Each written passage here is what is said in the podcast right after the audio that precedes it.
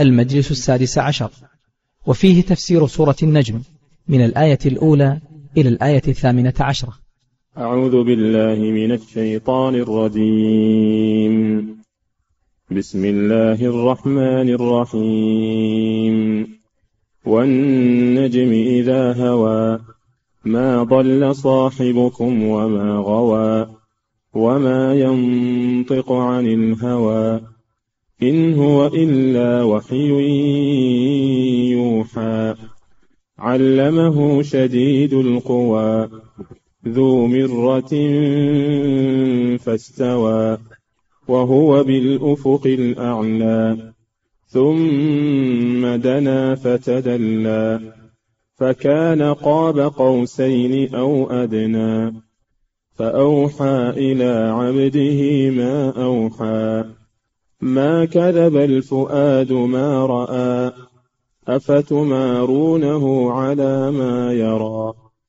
ولقد رآه نزلة أخرى عند سدرة المنتهى عندها جنة المأوى. إذ يغشى السدرة ما يغشى ما زاغ البصر وما طغى.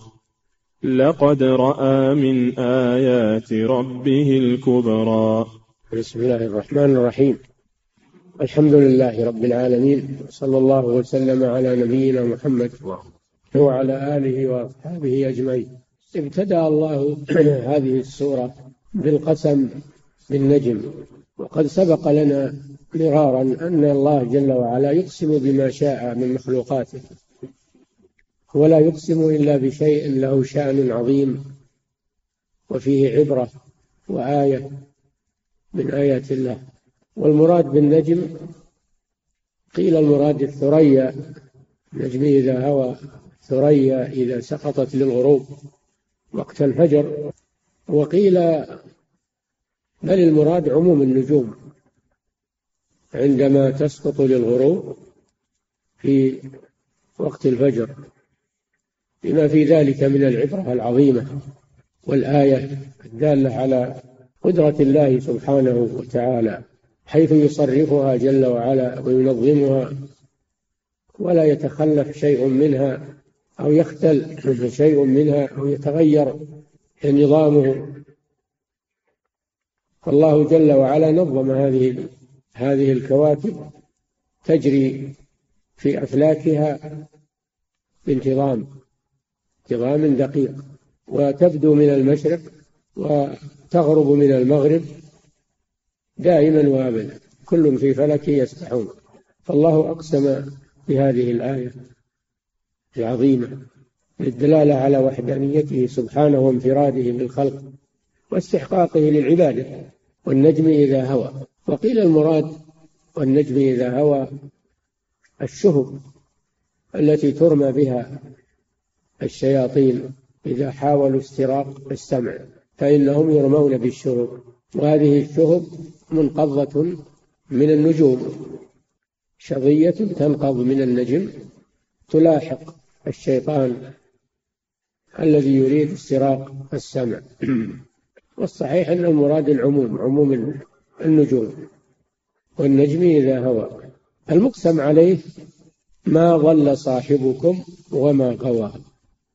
صاحبكم هو محمد صلى الله عليه وسلم، الخطاب لقريش وللعرب عموما، وسماه صاحبهم لأنهم يعرفونه ونشأ بينهم، عرفوا أمانته وعرفوا أخلاقه صلى الله عليه وسلم، فهم لا ينكرونه. ما ضل صاحبكم وما غوى. الضلال هو القول بلا علم، هو القول والعمل بلا علم، هذا هو الضلال. والغواية هي المخالفة عن علم، فالغاوي هو الذي يعصي الله على علم وعلى بصيرة ويخالف لا عن جهل وإنما عن علم، هذا هو الغاوي. وقد نزه الله نبيه محمد صلى الله عليه وسلم عن هاتين الصفتين الضلالة والغواية، فهو لا يقول بلا علم ولا يترك العمل بالعلم كما عليه الغاوون، بل هو يبلغ ما أمر به ويعمل به في نفسه عليه الصلاة والسلام. وما ينطق عن الهوى، ما ينطق ويأمر وينهى ويحلل ويحرم ويخبر إلا عن الوحي، لا ينطق عن هواه وما تمليه عليه نفسه، وإنما هو وحي من الله جل وعلا. ففي هذا دليل على حجية السنة النبوية، لأنها وحي من الله عز وجل نطق بها النبي صلى الله عليه وسلم عن وحي من الله، لا أنها من عند محمد صلى الله عليه وسلم، وإنما يبلغ ما جاءه عن ربه من غير زيادة ولا نقصان، يبلغ القرآن كما تلقاه عن جبريل عن الله عز وجل، ويبلغ السنة كما نزلت عليه من الله عز وجل. فالقرآن والسنة وحي من الله وحجة من الله على عباده، إن هو إلا وحي، إن بمعنى ما نافع، ما هو إلا وحي، نطقه صلى الله عليه وسلم وحي من الله جل وعلا، إن هو إلا وحي، أي ما هو إلا وحي يوحى من الله عز وجل، فهو لا يقول شيئا من عنده وينسبه إلى الله. قال تعالى: ولو تقول علينا بعض الأقاويل لأخذنا منه باليمين ثم لقطعنا منه الوتين، أي عاجلناه بالعقوبة، فالذي يكذب على الله يعاجله الله بالعقوبة ولا يمهله. فكون الله جل وعلا أقره وأعانه وكف عنه أذى الأعداء، هذا دليل على أنه يبلغ عن الله سبحانه وتعالى. فهذه شهادة من الله لهذا النبي أنه ما ضل، وأنه ما غوى، وأنه لا ينطق عن الهوى، وأنه لا يأتي إلا بما أوحاه الله إليه، إن هو إلا وحي يوحى. شهادات عظيمة من رب العالمين لهذا النبي صلى الله عليه وسلم. ثم ذكر المعلم له، وهو جبريل عليه السلام. فجبريل هو الذي علمه بأمر الله، فهو الواسطة بينه وبين الله. وفي هذا نفي لأن يكون تلقى هذا عن الشياطين، وإنما يتلقاه عن جبريل عليه السلام الروح الأمين، علمه شديد القوى، أي جبريل عليه السلام وصفه الله بأنه شديد القوى، أعطاه الله قوة شديدة، قوة هائلة، فلا تطيقه الشياطين ولا تقربه عليه الصلاة والسلام، علمه شديد القوى. ثم وصفه بصفة ثانية فقال: ذو مرة، أي هيئة حسنة. جبريل عليه السلام له هيئة حسنة، وقيل المرة القوة أيضا، فهو يجمع بين الصفتين: حسن المنظر وحسن وقوة الشخصية، فهو قوي بهي المنظر عليه الصلاة والسلام.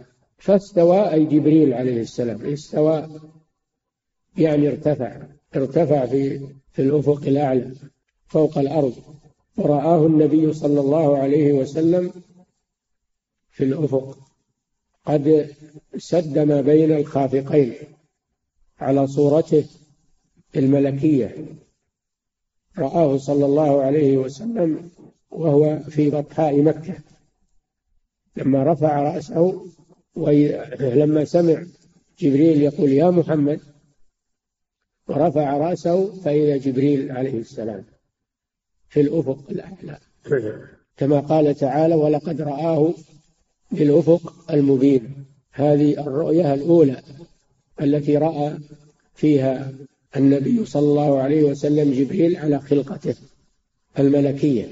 وأما في سائر اللقاءات فكان جبريل يأتي إلى النبي صلى الله عليه وسلم يأتيه بصورة إنسان بحضرة أصحابه، يأتيه بصورة إنسان بحضرة أصحابه، أصحابه ينظرون إليه يظنون أنه من الناس، ويكلم النبي صلى الله عليه وسلم، كما في حديث عمر بن الخطاب رضي الله عنه لما دخل عليهم رجل شديد بياض الثياب شديد سواد الشعر لا يرى عليه أثر السفر ولا يعرفه منهم أحد، فجلس إلى النبي صلى الله عليه وسلم وهم ينظرون إليه، وسأل النبي صلى الله عليه وسلم أسئلة يسمعونها والرسول صلى الله عليه وسلم يجيبه على كل سؤال إلا واحدا من الأسئلة، وهو سؤاله عن الساعة،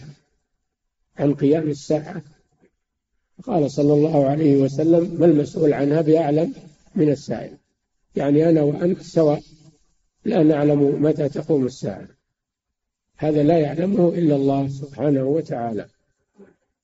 هذا غالب أحواله أنه يأتي إلى النبي صلى الله عليه وسلم بصورة بشر، حتى إن الصحابة لا ينفرون منه ولا يستوحشون إلا في هاتين المرتين، المرة الأولى رآه بالأفق المبين وهو صلى الله عليه وسلم في الأرض وجبريل في الأفق الأعلى، فكلمه بما شاء الله سبحانه وتعالى وهو بالأفق الأعلى، ثم دنا جبريل عليه السلام، دنا إلى الرسول صلى الله عليه وسلم فتدلى، أي زاد في القرب من محمد صلى الله عليه وسلم، حتى كان منه قاب قوسين، تثنية قوس وهو ما يرمى به، القوس هو ما يرمى به النبل، وكان هو السلاح المعروف عند العرب يرمون به النبل، قاب يعني قدر قوسين، والقوس الواحد بمقدار ذراع تقريبا، يعني كان منه مسافة قوسين أو أدنى أو أقل من ذلك، هذا يعني أن جبريل قرب من محمد صلى الله عليه وسلم، فأوحى إلى عبده ما أوحى. اختلف المفسرون من الذي أوحى، فأكثرهم على أن الذي أوحى هو جبريل، أوحى إلى محمد صلى الله عليه وسلم، فأوحى إلى عبده أي عبد الله وهو الرسول صلى الله عليه وسلم، أوحى جبريل إلى عبد الله وهو محمد صلى الله عليه وسلم، وذلك بأمر الله عز وجل. وقيل الذي أوحى هو الله، أوحى إلى عبده أي محمد صلى الله عليه وسلم بواسطة جبريل، ولا المعنيان متقاربان، فالذي أوحى الوحي من الله جل وعلا وهو بواسطة جبريل، لأن جبريل هو الواسطة وهو السفير بين الله وبين رسوله، فأوحى إلى عبده ما أوحى مما أراده الله سبحانه وتعالى، فأوحى إلى عبده ما أوحى. ما كذب الفؤاد ما رأى، الفؤاد القلب، فالقلب وافق الرؤية التي رآها النبي صلى الله عليه وسلم، توافق القلب والرؤية ولم يختلف فيما حصل، وهذا يدل على تأكد هذا الواقع. ما كذب الفؤاد ما رأى، ما رأى ما اسم موصول، أي الذي رأى وهو مفعول لكذب، ما كذب الفؤاد الذي رآه، فؤاد محمد صلى الله عليه وسلم ما كذب الذي رآه بعينه عليه الصلاة والسلام، فلم يكن هذا توهما، عرض لعينه، ولكنه حقيقة رآه بعينه وتيقنه قلبه عليه الصلاة والسلام. ثم خاطب الكفار فقال أفتمارونه أي تجادلون محمدا صلى الله عليه وسلم حينما أتاكم بالرسالة، تجادلونه وتكذبونه بعدما سمعتم من توثيق الله جل وعلا لما دار بين جبريل ومحمد صلى الله عليه وسلم. هل يبقى لأحد أن يجادل في هذا الأمر إلا من له هوى ولا يريد الحقيقة؟ فتمارونه أي تجادلونه على ما يرى، هو يرى متيقن وأنتم تجادلونه عن هوى. هل يستوي هذا وهذا؟ الذي يرى الشيء بعينه ويعتقده بقلبه يجادله الجاهل الذي لا يرى شيئا ولم يحضر شيئا، وإنما يعتمد على وهمه على تكذيبه، فتمارونه على ما يرى. ثم قال ولقد رآه نزلة أخرى، هذه المرة الثانية رأى محمد صلى الله عليه وسلم جبريل على خلقته الملكية مرة أخرى بعد المرة الأولى. قوله ولقد هذا تحقيق، لقد يعني لام القسم، لقد رآه أي رأى محمد صلى الله عليه وسلم جبريل على صورته الملكية مرة أخرى بعد هذه المرة التي ذكر الله في أول السورة، في أي مكان؟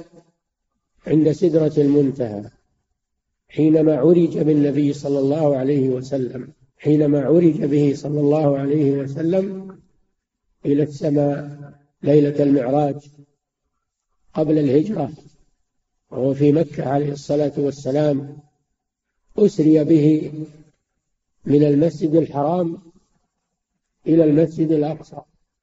قال تعالى سبحان الذي أسرى بعبده ليلا من المسجد الحرام إلى المسجد الأقصى الذي باركنا حوله. فأسري به صلى الله عليه وسلم بصحبة جبريل على دابة تسمى البراق، سريعة المشي أو العدو، ووصل إلى بيت المقدس في تلك الليلة وصلى فيه وربط الدابة، ثم عرج به إلى السماء في تلك الليلة، عرج به من بيت المقدس إلى السماء.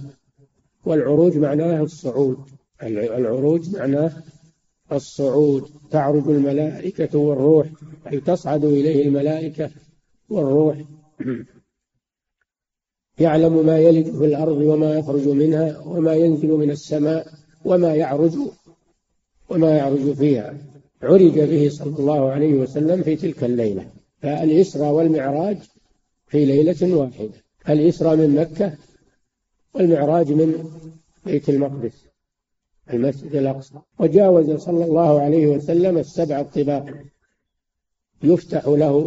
يستفتح له جبريل كل سماء فيفتح له عليه الصلاة والسلام، إلى أن انتهى إلى هذا المكان فوق السماوات عند سدرة المنتهى. والسدرة شجرة معروفة بهذا الاسم، لكنها ليست كالسدر الذي عندنا، إنما هي سدرة لا يعلمها إلا الله سبحانه وتعالى.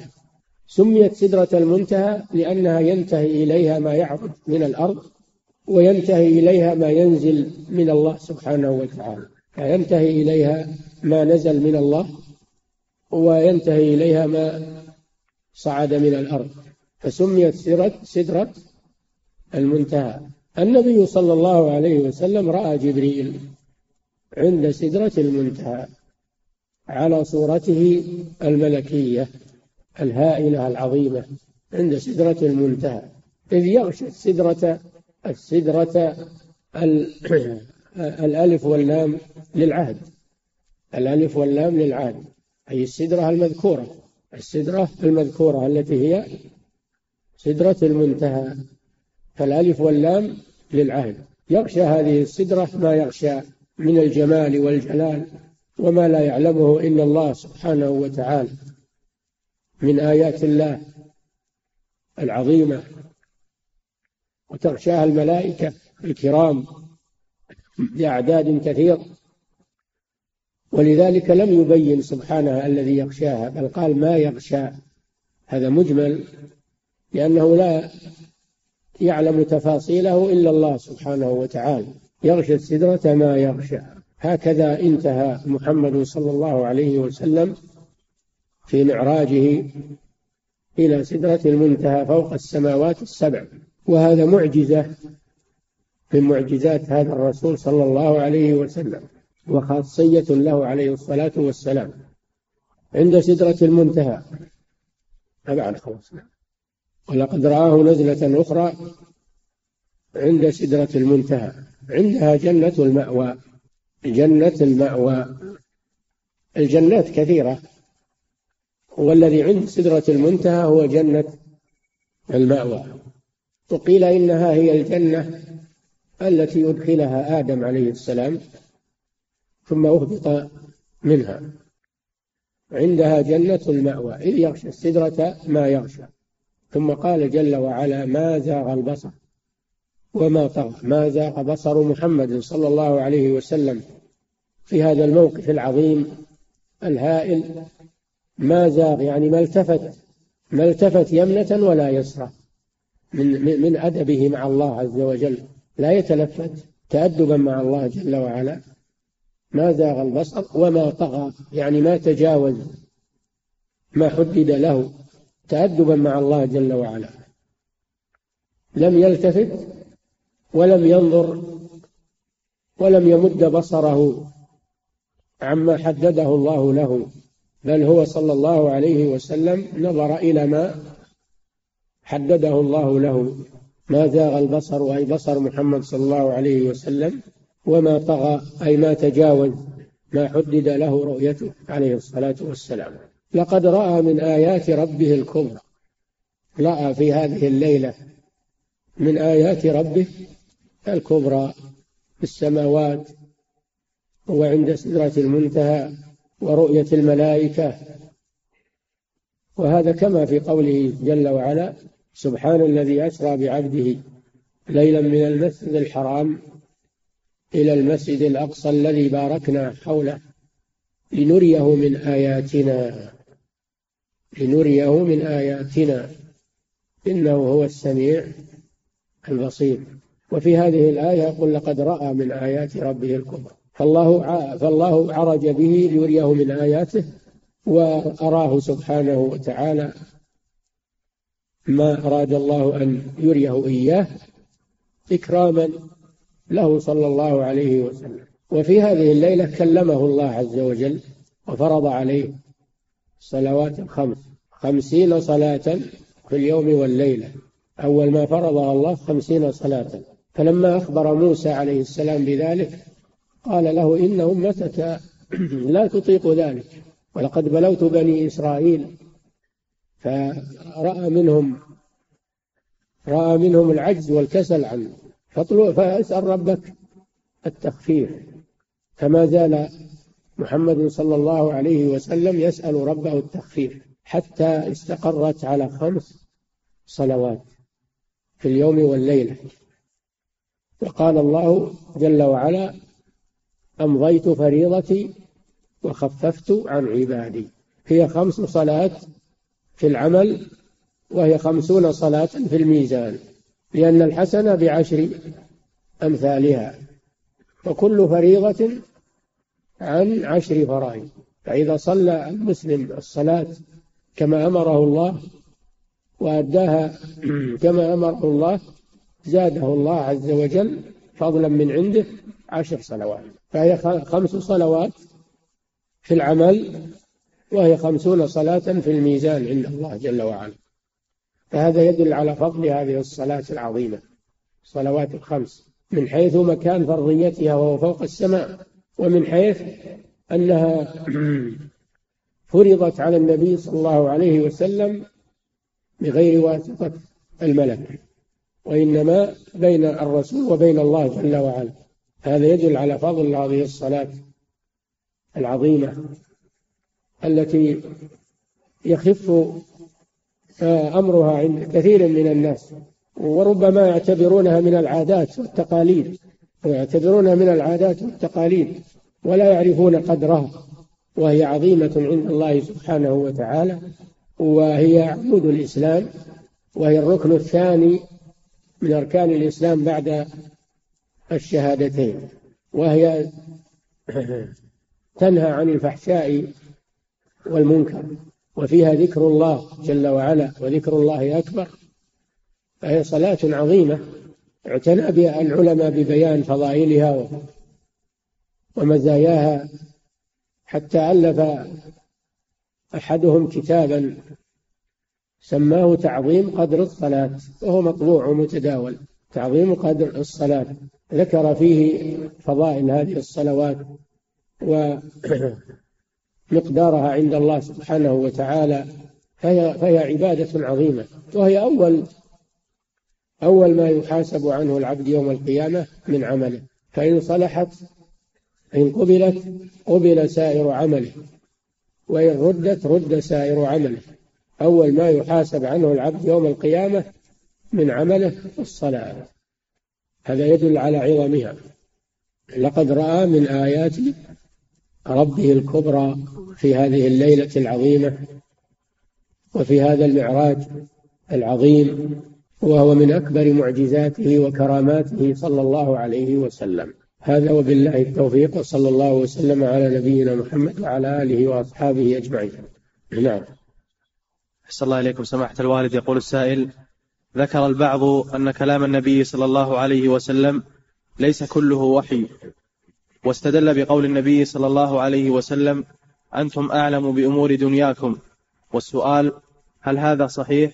وكيف وقد قال النبي صلى الله عليه وسلم لعلي بن أبي طالب رضي الله تعالى عنه: اكتب والذي نفسي بيده ما أقول إلا حقا؟ كلام النبي صلى الله عليه وسلم في أمور الدين لا يكون إلا عن وحي، أما كلامه في أمور العادات وأمور الدنيا فلا يلزم أن يكون عن وحي. ما حد قال إن كلامه في أمور العادات أنه وحي، وإنما كلامه صلى الله عليه وسلم في أمور الدين وحي من الله جل وعلا قطعا، والذي يكذب بهذا مكذب للرسول صلى الله عليه وسلم.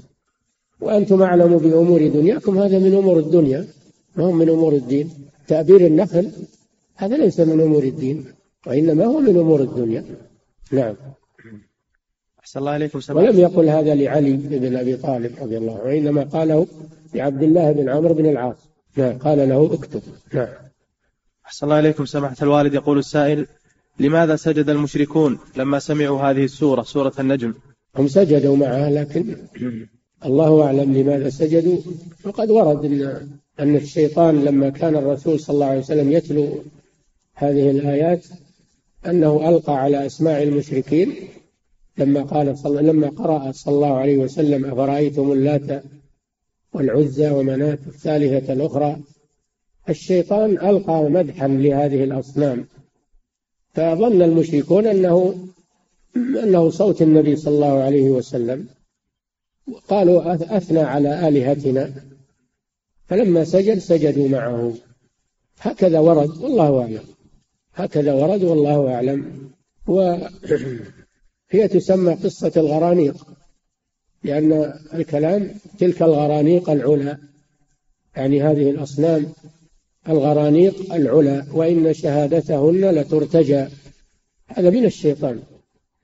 قال تعالى: وما أرسلنا من قبلك من رسول ولا نبي إلا إذا تمنى ألقى الشيطان في أمنيته فينسخ الله ما يلقي الشيطان ويحكم الله آياته الله عليم حكيم، ليجعل ما يلقي الشيطان فتنة للذين في قلوبهم مرض والقاسية قلوبهم. يذكرون هذا عند تفسير سورة الحج التي فيها هذه الآيات، ويذكرونه عند تفسير سورة النجم، ويروى هذا الحديث، لكنه حديث ضعيف مرسل ضعيف. نعم. أحسن الله إليكم سماحة الوالد. يقول السائل: ذكر بعض أهل التفسير وغريب القرآن أن معنى قوله تعالى: والنجم إذا هوى، أي أن القرآن نزل منجما. نعم، هذا من الأقوال في النجم، أن المراد به ما ينزل من القرآن من النجوم، لأن القرآن نزل منجما على النبي صلى الله عليه وسلم، يعني منجم يعني على آجال وأقساط، ما نزل جميع دفعة واحدة، وإنما نزل على آجال وأقساط حسب الحوادث. فيقولون المراد بالنجم هنا الجملة من القرآن التي تنزل على النبي صلى الله عليه وسلم، والله أعلم. نعم. أحسن الله إليكم سماحة الوالد. يقول السائل: النبي صلى الله عليه وسلم رأى ربه تبارك وتعالى بقلبه، فما المراد بالرؤية القلبية؟ ولماذا صار السلف إلى هذا التوجيه وقد ورد النص عنه صلى الله عليه وسلم بأنه لم يرى ربه عز وجل؟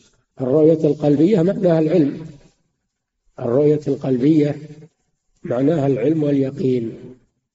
النبي صلى الله عليه وسلم رأى ربه رؤية قلبية بالإجماع، أما أنه رآه بعينه فهذا محل الخلاف، والجمهور وهو الصحيح على أنه لم يره بعينه، لأن أحدا لا يرى الله في الدنيا، وإنما رؤية الله تكون في الآخرة، أما في الدنيا فلا أحد يرى الله سبحانه وتعالى.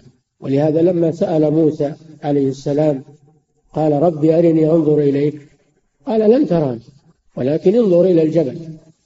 ففي الدنيا لا أحد يرى الله في اليقظة، أما أنه قد يراه في الرؤيا هذا حصل للنبي صلى الله عليه وسلم، أما اليقظة فلا أحد يرى الله في الدنيا، لا الرسول ولا غيره، هذا هو الصحيح. نعم. أحسن الله إليكم سماحة الوالد. يقول السائل: هل يصح أن سبب خوف النبي صلى الله عليه وسلم عندما نزل عليه الوحي وقال لخديجة رضي الله عنها دثروني كان بسبب رؤيته لجبريل عليه السلام على هيئته التي خلقه الله عليها؟ لا، لكن فوجئ بشيء لم يعهده، فوجئ عليه الصلاة والسلام بشيء لم يعهده، يقول له اقرأ وما قرأ ولا يقرأ ولا يكتب، ولهذا يرد ويقول لست بقارئ، فيغطه ويقول اقرأ فيقول لست بقارئ، ثم في المرة الثالثة بعد المرة الثالثة قال له اقرأ باسم ربك الذي خلق الإنسان من علق.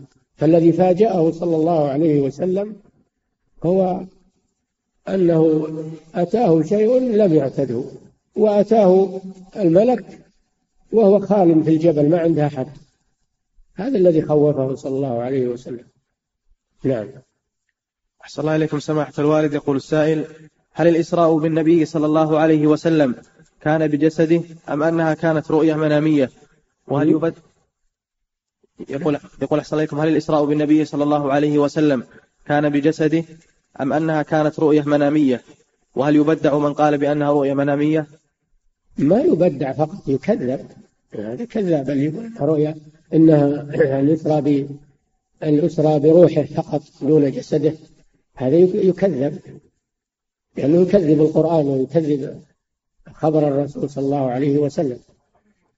فالإسراء والمعراج ببدنه وروحه عليه الصلاة والسلام، وهو يقظة لا مناما، ولهذا قال: سبحان الذي أسرى بعبده. والعبد لا يكون للروح فقط، إنما يكون للروح والجسد.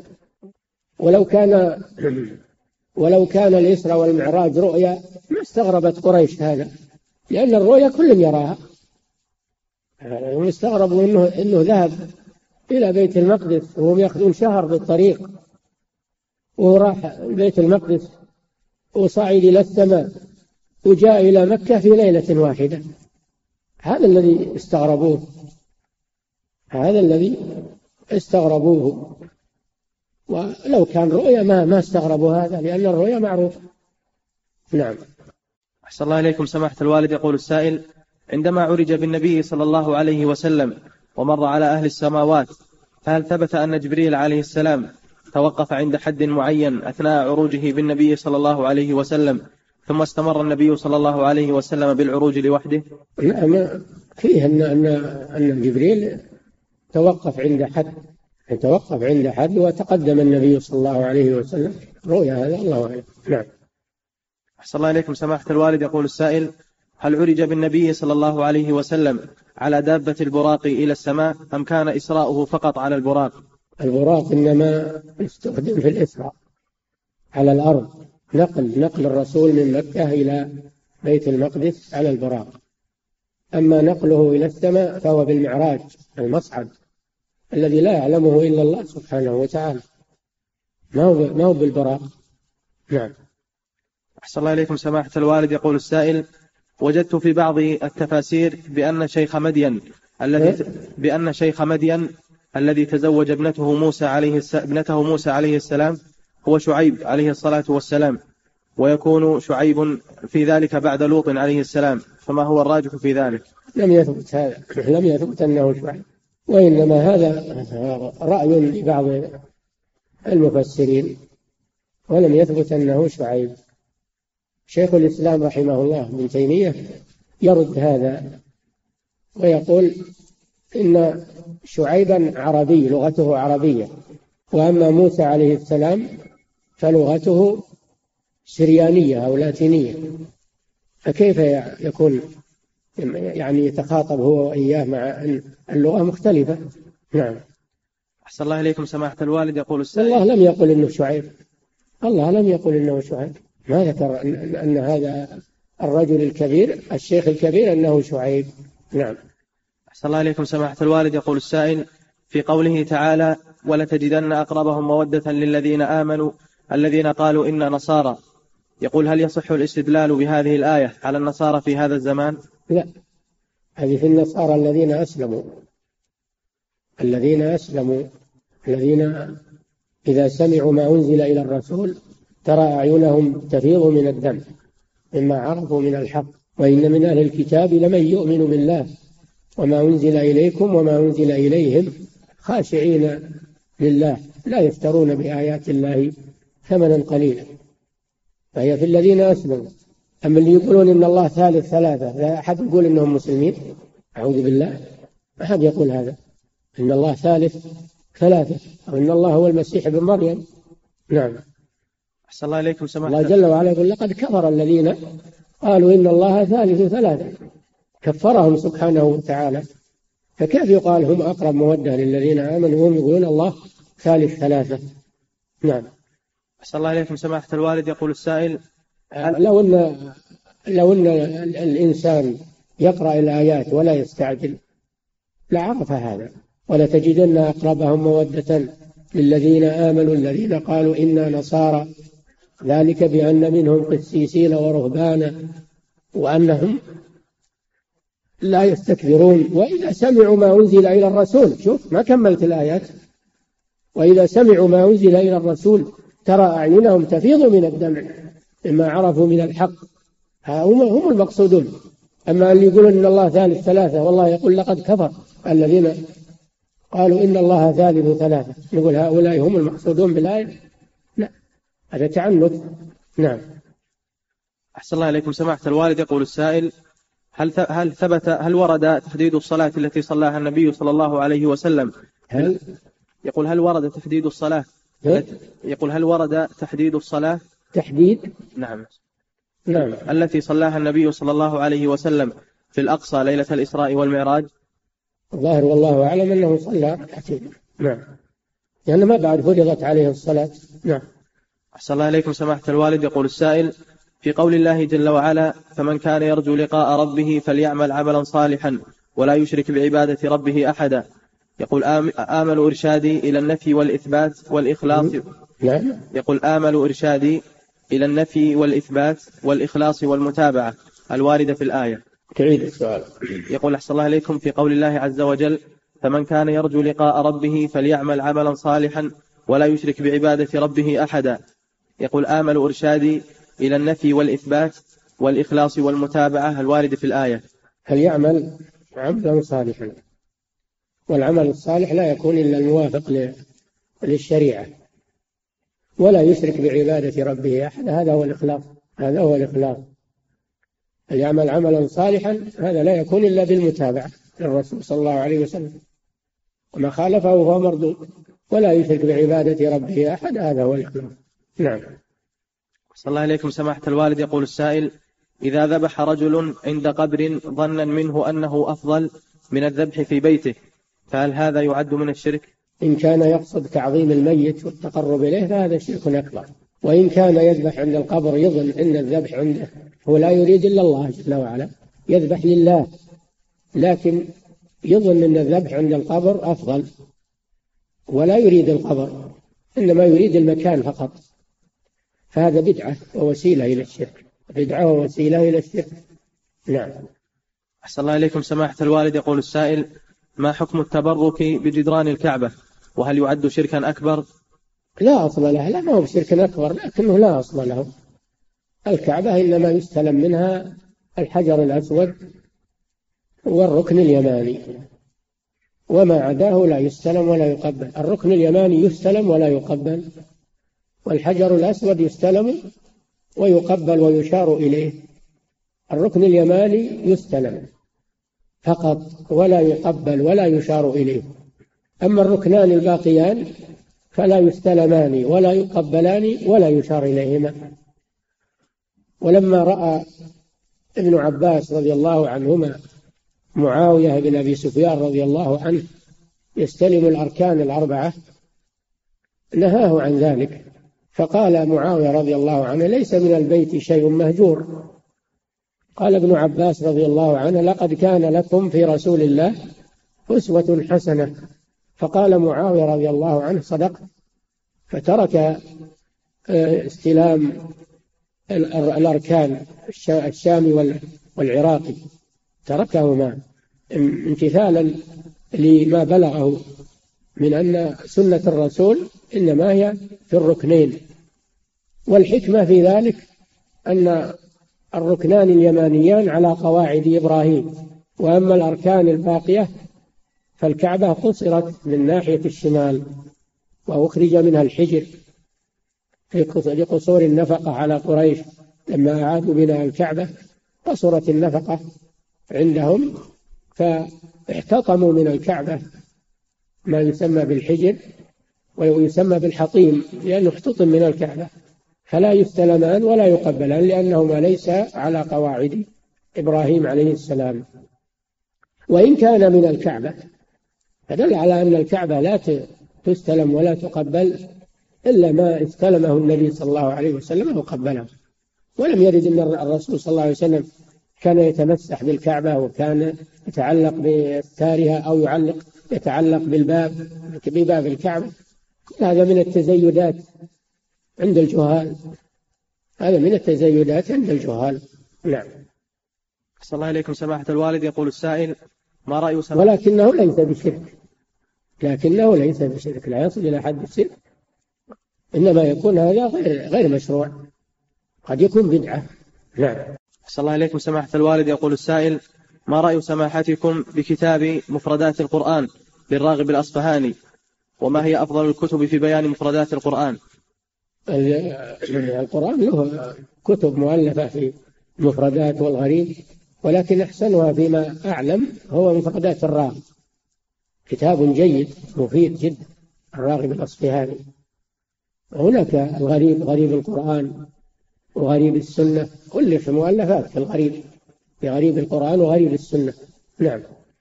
أحسن الله إليكم سماحة الوالد. يقول السائل: هل محمد بن نصر المروزي هو مصنف كتاب تعظيم قدر الصلاة؟ لا، قال إنه أبو الشيخ. نعم.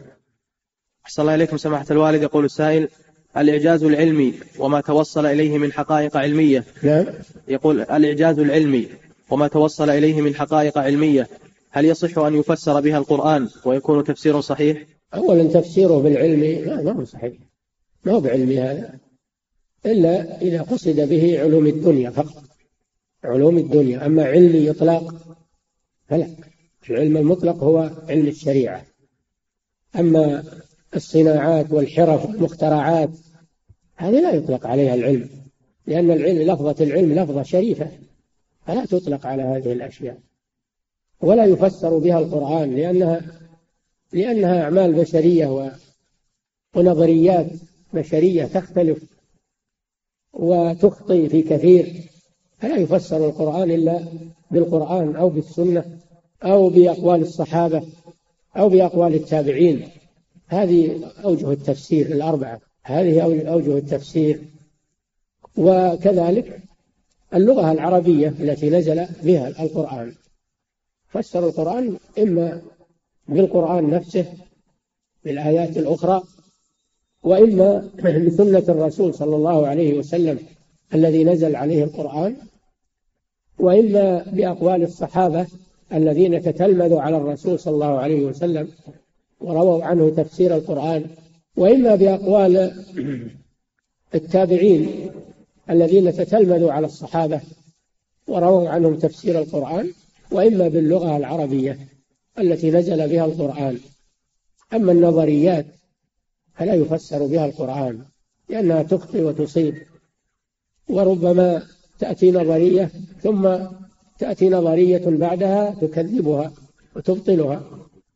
نعم. أحسن الله إليكم سماحة الوالد. يقول السائل: هل يستطيع أحد أن يرى الله عز وجل في المنام؟ يستطيع، ما هي الرؤية بهواك إذا بغيت تجي، هذه الرؤية هذه من إرادة الله سبحانه وتعالى، ومن آيات الله يجريها لمن يشاء من عباده، فما هي بهواك. نعم. أحسن الله إليكم سماحة الوالد. يقول السائل: كيف نجمع بين تدبر القرآن وتفكره وبين عدم يقول كيف نجمع بين تدبر القرآن وتفكره وبين تفكره نعم وبين عدم تفسير القرآن بالرأي؟ تدبره على ما جاء في السنة، في القرآن بعضه ببعض، في السنة في أقوال الصحابة، أقوال التابعين، باللغة العربية، تدبره بهذه الأصول، تدبره بهذه الأصول والمصادر. نعم. أحسن الله إليكم سماحة الوالد. يقول السائل: كيف يكون هناك خلاف في حكم تارك الصلاة مع أن جمعا من الصحابة رضي الله عنهم كفر تاركها، ومنهم علي بن أبي طالب وعمر الفاروق رضي الله عنهم دون مخالف لهم من الصحابة؟ يا أخي السنة كفرتهم، الأحاديث الصحيحة كفرتهم، قال صلى الله عليه وسلم: بين العبد وبين الكفر ترك الصلاة، رواه مسلم. قال عليه الصلاة والسلام: العهد الذي بيننا وبينهم الصلاة، من تركها فقد كفر. وفي القرآن إذا سئل أهل النار: ما سلككم في سقر، ما هو الجواب؟ قالوا: لم نكن من المصلين. أول جواب يجيبون: لم نكن من المصلين، ولم نكن نطعم المسكين، يمنعون الزكاة، وكنا نخوض مع الخائضين، وكنا نكذب بيوم الدين. فقرن تارك الصلاة مع هؤلاء، ومنهم المكذب بيوم الدين. ثم قال: فما تنفعهم شفاعة الشافعين، فلو لم يكونوا كفارا لنفعتهم شفاعة الشافعين، لأن الذي لا تنفعه شفاعة الشافعين هو الكافر. ما للظالمين من حميم ولا شفيع يطاع، فالكافر لا تقبل فيه شفاعة يوم القيامة. نعم. أحسن الله إليكم سماحة الوالد. يقول السائل: هل الذين يقولون إن ترك الصلاة كفر دون الكفر الأكبر المخلد في النار يكونون مبتدعة؟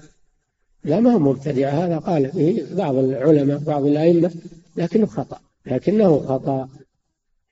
الأدلة الصحيحة تدل على خطأ هذا القول، وإن قال به من قال. نعم. لكن ما يصل إلى حد الكفر أو الردة أو نعم.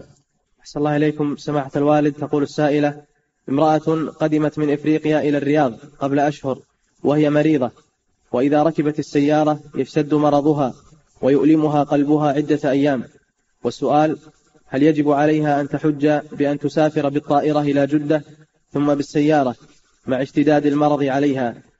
وإذا كان لا يجب عليها فهل يجوز أن يستنيب أحد أولادها فيحج عنها؟ هذه فيها تفصيل. إذا كان يرجى زوال ما بها وأن تقدر على الحج في المستقبل، فإنها تؤجل الحج إلى أن يزول ما بها، تحج بنفسها.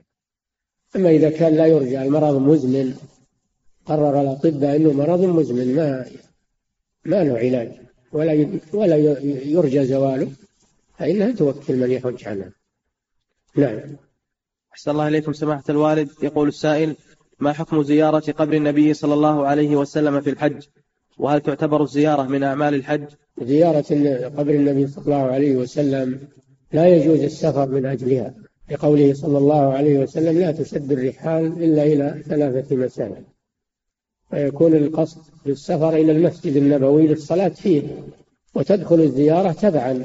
فمن كان في المدينة سواء كان من أهلها أو كان قادما إليها، اللي في المدينة جاء من سفر أو القادم إليها من غير أهل المدينة، استحبوا لهم زيارة قبر النبي صلى الله عليه وسلم والسلام عليه. أما أنه يقصد بسفره زيارة القبر فهذا بدعة ووسيلة إلى الشرك. وأيضا هذا لم يشرع الله أن الزيارة تكون مع الحج أو أنها تابعة للحج، وإنما وقتها موسع، يزور قبل الحج، يزور بعد الحج، يزور في أي شهر، الأمر واسع ولله الحمد، ما له ارتباط بالحج. نعم. أحسن الله إليكم سماحة الوالد. يقول السائل: ذكر بعض المفسرين في القنوات الفضائية أن المقصود بالآيات الكبرى هي فاطمة رضي الله عنها. يقول: ذكر بعض المفسرين في القنوات الفضائية أن المقصود بالآيات الكبرى هي فاطمة رضي الله عنها، وكذلك قال عند قوله تعالى: المصباح في زجاجة، قال إن المقصود بها فاطمة رضي الله عنها، فما رأي سماحتكم؟ هذا تفسير الشيعة، وعندهم مضحكات أكثر من هذا، إن الله يأمركم أن تذبحوا بقرة، يقول هذه عائشة، يا ليتني كنت ترابا، يقول لا، يا ليتني كنت ترابيا، يعني تابع لعلي أبي تراب، وغير ذلك من المضحكات، تحريف كلام الله عز وجل. نعم. أحسن الله إليكم سماحة الوالد. يقول السائل: استشكل علي قول وهو قول بعضهم لا إنكار في مسائل الخلاف. يقول: استشكل علي قول بعضهم لا إنكار في مسائل الخلاف. الخلاف على قسمين: خلاف ظهر الدليل فيه مع أحد القولين، فلا يجوز لنا أننا نترك ما قام عليه الدليل ونأخذ ما خالف الدليل، هذا واحد، هذا ينكر فيه. من أخذ بقول يخالف الدليل ينكر عليه، لا قول لأحد مع الدليل أبدا، ولا اجتهاد مع النص. النوع الثاني: الخلاف الذي ما ظهر الدليل مع أحد المختلفين، كل واحد من القولين محتمل ولم يظهر الدليل مع أحدهما، هذا هو الذي لا إنكار فيه، لأنه ما ظهر الدليل، يحتمل هذا ويحتمل هذا. نعم. أحسن الله إليكم سماحة الوالد. يقول السائل: خرج جيران لنا من بيتهم قبل مدة طويلة، واستوطن الجن في هذا البيت. وراهم يطلعون منه. نعم. يقول: أحسن الله إليكم، وقاموا بالخروج على أطفالنا والتلبس ببعضنا، فهل يجوز لنا أن نجعل مسجلا للقرآن في هذا البيت وأن نقرأ فيه، وما هي الطريقة الصحيحة في إخراجهم؟ خاف يأخذون المسجل، ما هو بحل هذا، لكن استعمال الورد والذكر، ما هو بالمسجل، المسجل حديد ما، لكن أنت تورد في البيت وتقرأ القرآن أو أحد من أهل البيت يقرأ، هذا هو الذي ينفع الله به، أما المسجل حديد ولا يهمنا الجن. نعم. أحسن الله إليكم سماحة الوالد. يقول السائل: إذا اشتد الزحام في المسجد الحرام وأقيمت الصلاة، فالبعض لا يستطيع أن يركع ولا يسجد، والبعض الناس لا يستطيع أن يسجد سجودا صحيحا ولا يجد موضعا للسجود، فهل يصلوا على قدر استطاعتهم أم ينتظروا حتى تنتهي الصلاة ويخف الزحام ثم يصلوا؟ وهل الله أوجب علينا أن لا نصلي إلا في المسجد الحرام؟ مكة ما فيها مساجد، ما عندها، يعني ما في حولها فضاء وبر، لا ما نشق على أنفسنا ونقول إلا نصلي في المسجد الحرام. الرسول صلى الله عليه وسلم نزل في الأبطح، ما بينه وبين المسجد الحرام إلا مسافة يسيرة عند المعلات، ولم يكن يذهب إلى المسجد الحرام إلا للطواف وأداء النسك. ما صلى في المسجد الحرام إلا صلاة الفجر عندما طاف للوداع عليه الصلاة والسلام وأراد السفر. الله وسع على المسلمين، هم اللي يضيقون على أنفسهم. ولا يجوز لك تصلي بالإشارة، اخرج يا أخي، اذهب للمساجد الأخرى، وصل فيها. نعم، لا تضيق على نفسك.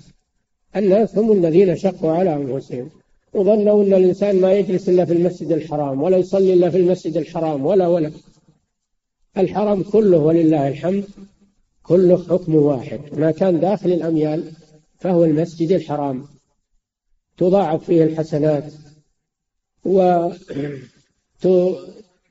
فيه الأجور، كل ما كان داخل الأميال.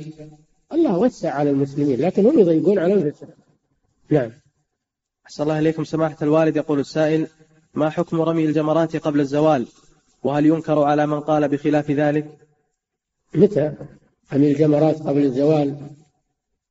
لا يجوز، لأنه الرسول صلى الله عليه وسلم ما رخص في هذا لأحد، انتظر صلى الله عليه وسلم هو وأصحابه حتى زالت الشمس فرموا الجمرات وقال: خذوا عني مناسككم، ولا رخص لأحد أن يرمي قبل الزوال.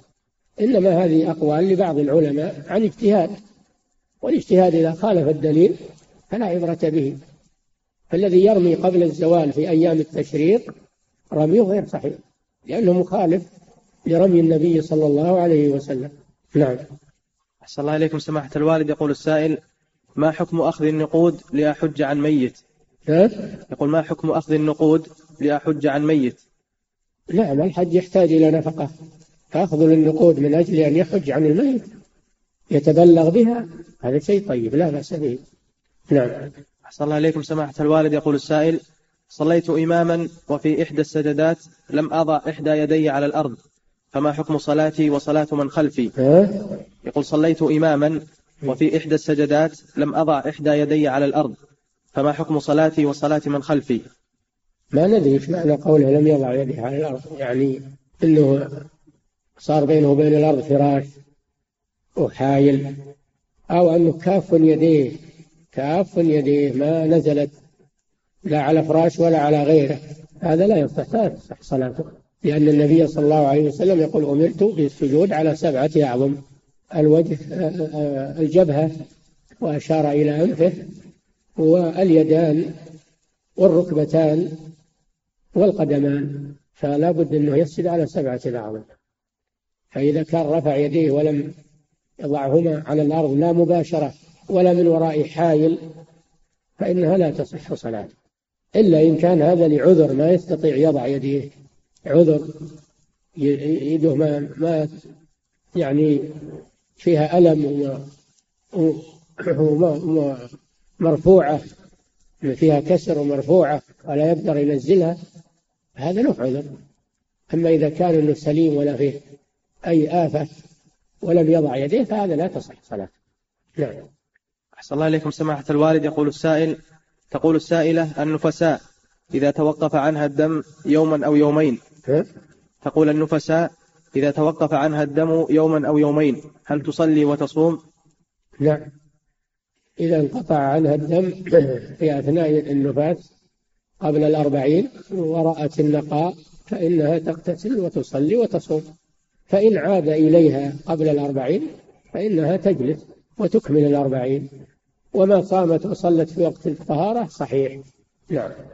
أحسن الله إليكم سماحة الوالد. يقول السائل: كنت مع أصحاب التكفير وعندي بعض الأوراق التي طبعتها من مالهم، يقول: كنت مع أصحاب التكفير وعندي بعض الأوراق التي طبعتها من مالهم، فماذا أفعل بها؟ هل أحرقها أم ماذا؟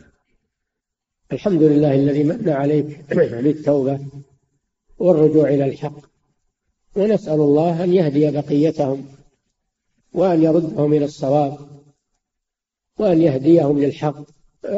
الأوراق أفرقها، اتلفها، ولكن عليك أيضا، عليك أن تدعوهم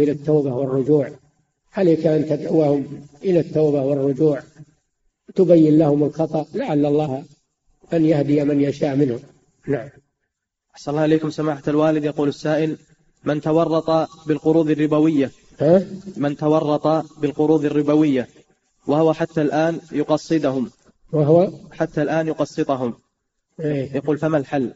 الحل ما له حل، إن كان يبي يسامحونه وينهون يضعون عنه الأقساط الربوية، وإلا هم سيلزمونه بدفعها، وهو الذي ورط نفسه في ذلك. نعم، كان سأل قبل أنه يدخل فيه، في التعامل الربوي. أما بعد ما تورط ليس له حيلة إلا أنهم هم يسمحون عنه ويتوبون إلى الله ويتركون هذا الشيء. نعم. أحسن الله إليكم سماحة الوالد. وردت أسئلة كثيرة تسأل عن درس الأسبوع القادم الذي يكون بدلا عن الأربعين النووية بعد الحد إن شاء الله. نعم. انت